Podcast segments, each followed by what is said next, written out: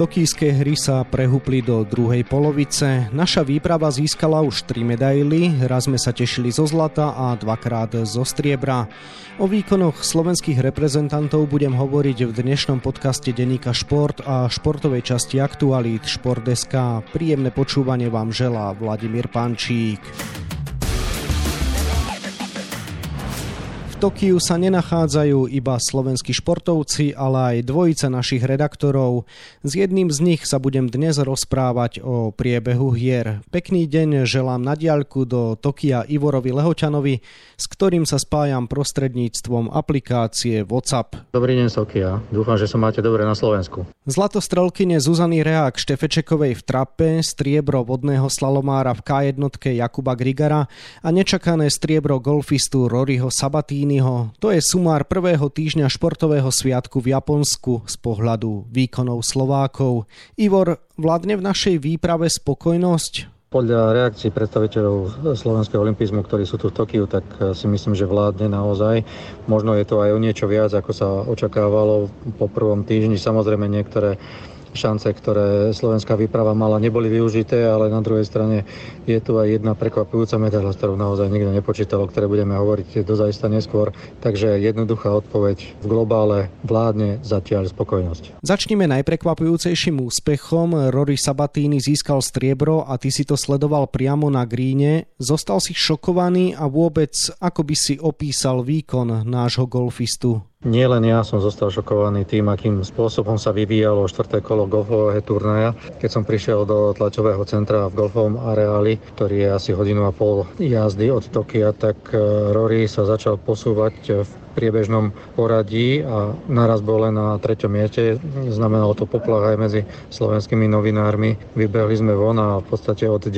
jamky sme sledovali jeho neuveriteľnú púť, jeho 12 berdy, ktoré zahral a bola to naozaj v tom horúcom spárnom dni neuveriteľná jazda. Samozrejme necítim sa byť kvalifikovaný, aby som pomenoval všetky golfové nuancy toho jeho výkonu, ale keď to zoberiem z takého laického pohľadu, tak myslím si, že mu išlo v jeho hre úplne všetko, čo golfista na úspech potrebuje mať. Rory Sabatini vraj poskytol veľa rozhovorov zahraničným médiám. Ako teda reagoval športový svet na úspech negolfového Slovenska v golfe? Golfový svet je predovšetkým o Američanoch, o Azíčanoch, menej už o Európanoch, takže vidie to aj tu, keď Rory e, sa posunul až na striebornú priečku, tak samozrejme všetky americké médiá, ktoré sú tu, v prvom rade NBC a ďalšie spoločnosti svetové sa snažili okamžite získať exkluzívne interviu od Roryho a v každom prípade a v každej otázke zaznievalo, akým vlastne spôsobom sa dostal k tomu, že reprezentuje Slovensko. Takže svet o tom hovoril,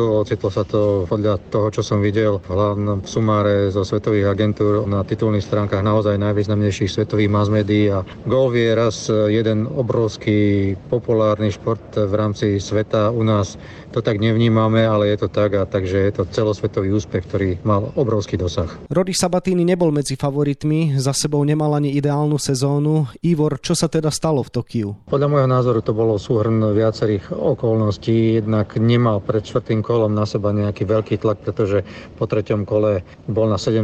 mieste, s tým tretím kolom nebol spokojný, zahral ihrisko na 70 úderov. To znamená, že vstupoval do toho s nie veľkými očakávaniami do záverečného kola dal to v štýle, čo to dá. Vyšli mu prvé údery, prvé odpaly, dával prvé berty, okamžite kompenzoval dvakrát, keď zahral bogy, následne berdy. To znamená, že bol v hre, dostal sa do golfového tranzu, ktorý vedia popísať dozaj zaista lepšie, najlepší golfisti sveta a naraz triafal, patoval, išlo mu všetko a vrcholom bolo to, ako zahral jamku číslo 18, opäť Berdy a bolo striebro. Už zmena Sabatínyho je jasné, že sa nenarodil pod kráľovou holou, stal sa tretím naturalizovaným slovenským olimpijským medailistom.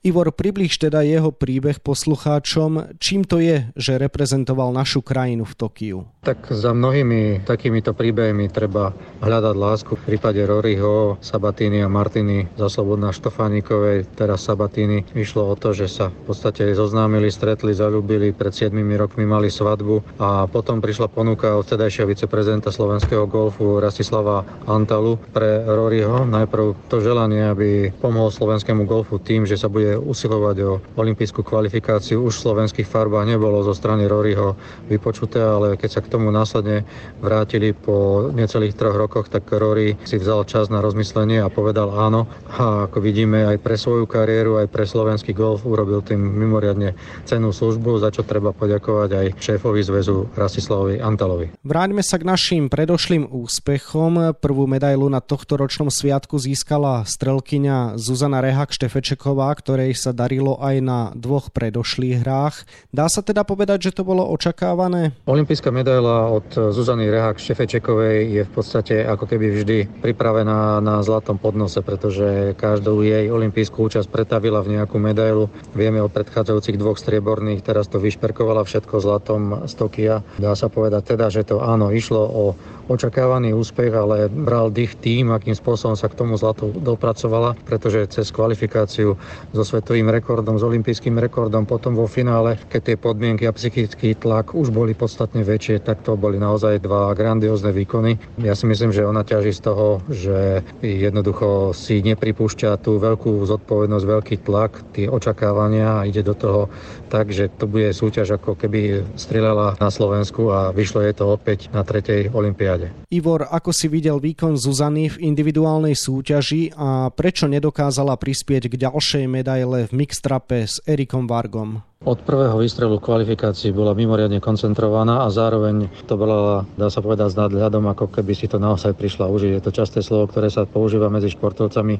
nie je veľmi obľúbené medzi verejnosťou, ale Zuzana k tomu pristúpila s ľahkosťou, s nadhľadom a postupne sa myslím dostala do takého tempa, že si nenechala uísť ani druhý kvalifikačný deň. Čo sa jej už potom nepodarilo v mixtrape s Erikom Vargom, to bolo udržať koncentráciu až do záveru. Tam už myslím si, že prišla aj psychická aj fyzická únava na ňu, pretože predsa len emócie po zlatej medaile, vedieť sa s tým vysporiadať, vedieť s tým zaspať, vedieť si oddychnúť, tak to je niečo, o čom hovoria olimpionici, že tá druhá medaila na jednej olympiáde sa získava podstatne ťažšie ako tá prvá.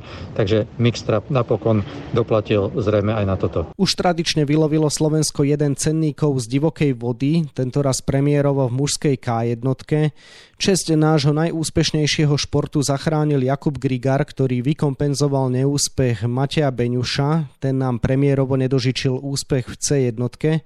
Ako zvládol Jakub tlak, keďže to už bola posledná disciplína vo vodnom slalome? Jakub Brigar je pre mňa športovec, ktorý sa nedíva na športové zapolenie v danom okamihu ako na niečo smrteľne vážne. Preto vidíme to aj na štarte, kde si dokáže prehodiť pádlo ponad svoje pleco, dokáže si vyplúť vodu, spraviť si svoj rituál a ide jazdu, ktorú mu v danej chvíli jednak dovoluje srdce, ale aj hlava. V tejto situácii v Tokiu bol veľmi dobre pripravený fyzicky, mentálne a stanovil si správnu taktiku na svoje jazdy, aj na tú svoju finálovú vedel a cítil, vnímal, že tí pretekári pred ním, ktorí išli vo finálovej jazde, tak nezajazili bravúrne jazdy. To znamená, že má tam priestor na to, aby aj s troškou taktiky išiel po olympijskú medailu a myslím si, že vzal si to vďaka presnosti záberov a vďaka správnej koordinácii hlavy a tela. Takže vynikajúci výkon. Ivor, spomenuli sme, že v C1 nedokázal obhájiť striebro Matej Beňuš. Bol veľmi sklamaný? Áno, Matej Beňuš bol samozrejme sklamaný. On chcel vylepšiť eh, svoju medailu, striebornú medailu z RIA 2016 o zlato a aby sa tak zaradil do galérie ďalších zlatých e, olympijských medailistov zo Slovenska. Jednoducho v jeho finálovej jazde sa nestretlo viacero faktorov naraz, čo pre takýto úspech e, potrebuje a to myslím si, že trošku sa mu zavrtal do hlavy ten tlak, ktorý si na seba pripúšťal a jednak nezvládol minimálne teda dve technické pasáže vo finálovej jazde, takže to sklamanie na ňom bolo poznať. Na druhej strane 6. miesto povedal, že tiež nie je zahodenie a naznačil, že o ďalšiu olympijskú medailu sa chce pokúsiť e, v Paríži 2020 24 a ja si myslím, že na to rozhodne má. Olympijské hry sa končia v nedelu a dovtedy je na programe ešte veľa disciplín. Kde môže Slovensko získať podľa teba ďalšie medailové úspechy? Takže máme už dokonca olympijských hier v Tokiu necelý týždeň a ja si stále myslím, že máme ešte 4 medailové šance. Dve vidím v rýchlostnej kanoistike a verím, že K4 a K2 dobre naladili formu. Oni sa nepripravovali ešte priamo v Tokiu, ale boli na niekoľko dní mimo Tokia v pokoji, aby naladili svoje svaly a mysle na boj o medaily, takže ja si myslím, že tam sú dve šance. Ďalšiu šancu samozrejme a pochopiteľne má obhajca olympijského zlata z Ria chodiť Matej Todt v tisíc kilometrov vzdialenom Sapore. Chôdzi na 50 kilometrov, bolo by to nádherná medailová bodka za jeho kariérou a za vlastne pred vyradením 50 z olympijského programu. Nuž a prekvapiť nás môže ešte zápasník Boris Makojev. Ivor, máš už za sebou viacero účastí na olympijských hrách. Ako podľa teba zvláda Tokio organizáciu? Tokio to zvláda perfektne. Sú tu milí ľudia, pracovití, úslužní, vedia zorganizovať veci. Samozrejme, handicapom je slabšia jazyková zdatnosť a niekedy to naozaj máme ťažké, aby sme sa na niečom dohovorili, ale potom, ako sme si vytrpeli svoje aj s testovaním počas prvého týždňa, tak myslím si, že všetci sme sa tak nejak upokojili, všetko si to tak sadlo a teraz si vlastne tie hry môžeme užívať z tej športovej stránky a neriešiť to, že musíme ísť ráno na test a podobne. Takže niekto povedal, že Tokio bolo jediné riešenie v tejto pandemickej situácii vo svete zorganizovať olympijské hry. Dozajsta to majú Japonci ťažké, pretože nie u každého z nich sa táto olympiáda vôbec tým, že sa koná, sa stretáva s porozumením, ale zvládajú veci perfektne. Súčasné hry sú špecifické v tom, že sa konajú v pandemickej dobe. V čom najviac to cítia športovci? Tak športovci podľa mňa najviac trpia na to, že nemôžu sa viac menej stretávať, že okrem športoviska a izby v olympijskej dedine sú vlastne zatvorení. A oni sú odjak živa, boli športovci známi tým, že vyhľadávali sociálne interakcie a rozprávali sa a tak ďalej. Dneska spoza tých rúšok, ktoré musia povinne nosiť všade, ale je to veľmi zložité, náročné. Takže športovci naozaj cítia sa niekedy ako v takom nedobrovoľnom väzení, ale inak sa nedá iným spôsobom tú bublinu by sa nepodarilo udržať a mohlo by to explodovať, keby došlo k tomu, že by sa všetci mohli všade ale voľne pohybovať v náraste, obrovskom náraste počtu ochorení na koronavírus a toto by si dozajista ani športovci neželali, takže musia jednoducho vydržať. Akým spôsobom sa pracuje tebe v kontexte spomenutých pandemických okolností? S akými prekážkami sa stretávaš? Popri tom, ako sme boli zvyknutí pracovať na predchádzajúcich olimpiádach, tam musíme každý deň myslieť aj na to, že či niekde na kľúčke nečíha koronavírus, na kľúčke dverí myslím, a či sme odovzdali skúmavku so slinami na testovanie, aký výsledok toho bude. To znamená, že máme to oveľa ťažšie a tým sa nestiažujem. Všetci to majú dneska v pandemickej dobe zložité, ale tá práca nie je taká komfortná, pretože nemôžeme neustále od rána do večera myslieť na tvorbu, na to, čo ideme písať, o čom ideme písať, ale do toho sa miešajú tieto zdravotné aspekty a to, či sme naozaj nezabudli na nič z hľadiska povinností, ktoré tu máme pri odozdávaní slín, pri testovaní, zapisovaní a meraní teploty a tak ďalej. Čiže máme to podstatne zložitejšie ako v minulosti. Je problém dostať sa aj na niektoré športoviská, prípadne stáva sa, že vám organizátor môže zakázať vstup na niektoré z podujatí? Áno, je to problém, pretože na rozdiel od minulých olympijských hier sme tu čelili aj novej výzve a to dostať sa aj na olympijské športovisko. Mne sa to stalo konkrétne v tretí deň po prílete, keď ma nepustili na strelbu, nesúvalili moju žiadosť, aby som sa mohol ísť pozrieť na strelnicu s Dankou Bartekovou. Takže to ma vtedy dosť tak rozhodilo a nevedel som, čo od toho očakávať. Prihlasujeme sa na jednotlivé športoviská, športové podujatia a na začiatku naozaj sme neboli istí, či nás pustia, či nás pustia do mixzóny, kde sa stretávame na rozhovory so športovcami. Čiže bolo to často také o tom, tom, že sme vlastne nevedeli, ako si naplánovať e, jeden deň, museli sme sa hlásiť deň vopred, to sa musíme aj teraz, ale posun v tom nastal a to je dobrý posun, že sa na tie športoviska, na ktoré sa hlásime, sa už vieme dostať aj s kolegom Romanom Rišom. Ako sa správajú domáci organizátori? Sú prísni, dbajú na pravidla, sledujú napríklad, či máte na tvári respirátory a podobne? Tu v Tokiu platí bez rúška ani na krok. V podstate aj sami sa regulujeme, vieme, že sa tým chránime pred niečím nepríjemným a Japonci sami dodržiavajú pravidlá, chodia po uliciach, aj keď je tu 32 stupňov, tak ten respirátor majú pekne, seriózne založený. A my sa snažíme s kolegom Romanom Rišom o to isté, pretože sme si vedomí, že akékoľvek porušenie pravidiel by znamenalo hrozbu, možnosť odobratia či pozastavenia akreditácie a to si nemôžeme dovoliť z hľadiska našej profesie. Takže že sme seriózni a snažíme sa ukazovať aj tým, že máme rešpekt voči pravidlám, ktoré boli zavedené. Ako si užívajú Olympiádu miestni, keďže je to celé bez divákov, cítiť predsa len, že krajina žije hrami? To jednoducho neviem posúdiť, pretože máme zakázané komunikovať v taxíku so šoférom autobusu, ktorý nás vozí z hotela na športovisko alebo do tlačových centier.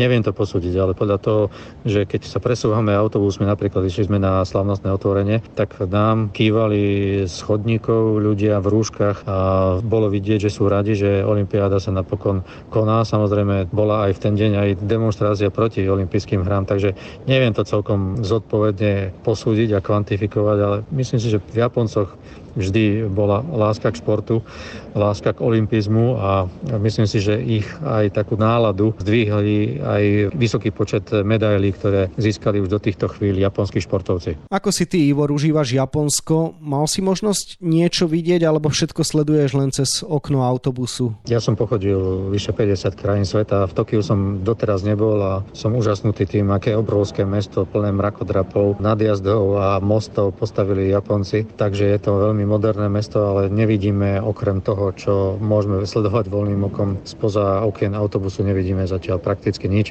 Uvidíme, či si dovolíme nejaký menší výlet na okraj Tokia, alebo či budeme musieť až dokonca zostať v centre Tokia, v centre diania. Takže ja by som rád videl aj japonský vidiek, ja by som sa rád aj vybral na horu Fuji, ale jednoducho nie je to možné a som si vedomý toho, že nie som tu s cestovnou kanceláriou. Je práca za takýchto okolností psychicky náročná, alebo aj dá sa možno nejakým spôsobom odreagovať? Práca je to zložitá, keď sa nedá vôbec nejakým spôsobom odreagovať a neustále sme v kolobehu denodenných povinností.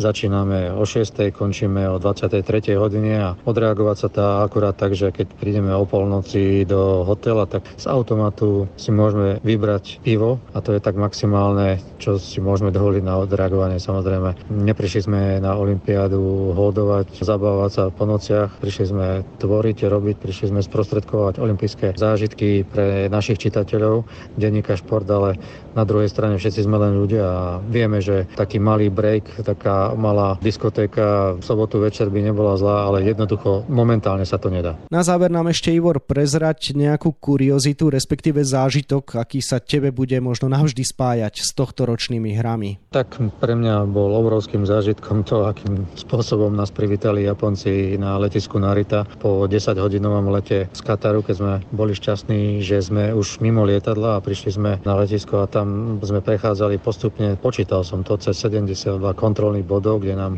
pozerali, či máme aplikácie zdravotnú a trasovaciu, či máme to a ono a trvalo nám 3 hodiny, než sme sa dostali z letištnej haly na autobus do hotela. Takže toto pre mňa zostalo veľkým takým zážitkom a kuriozitou, ale potom to postupne prekryli všetky tie medailové zážitky so slovenskými športovcami a určite pre mňa vrchol zatiaľ Zlatá Štefečeková. To bol vyslaný redaktor v Tokiu a môj kolega z denníka Šport Ivor Lehoťan, ktorému ďakujem za rozhovor a želám ešte pekný deň. Arigato za pozornosť, takže ďakujem za pozornosť z Tokia. Olympijským hrám sa samozrejme venujeme viac na webe Športdeska a takisto v denníku Šport. V jeho dnešnom vydaní nájdete aj tieto témy. Medailu pre Slovensko chce vybojovať aj ďalší náš naturalizovaný reprezentant, zápasník Boris Makojev. Rodák zo Severného Osecka má už striebro z majstrovstiev sveta a bronz európskeho šampionátu. No a teraz túži po vrchole. Tenistka Belinda Benčičová nedávno oslávila zisk slovenského titulu so Slovanom Bratislava. Švajčiarska reprezentantka s našimi koreňmi potvrdzuje kvalitu aj na najvyššom fóre. Je z nej už dvojnásobná olimpijská medailistka. Futbalista Zlatých Moraviec Tomáš Ďubek sa cez víkend dočkal pekného kariérneho mílniku. Jeho nedelňajší štart proti Žiline bol už štvorstý v našej najvyššej súťaži a už iba 22 zápasov mu chýba na rekordéra Viktora Pečovského. No a na 28 stranách je toho samozrejme oveľa viac. Scenár dnešného podcastu sme naplnili a zostáva nám sa už iba rozlúčiť. Ešte pekný deň vám od mikrofónu želá Vladimír Pančík.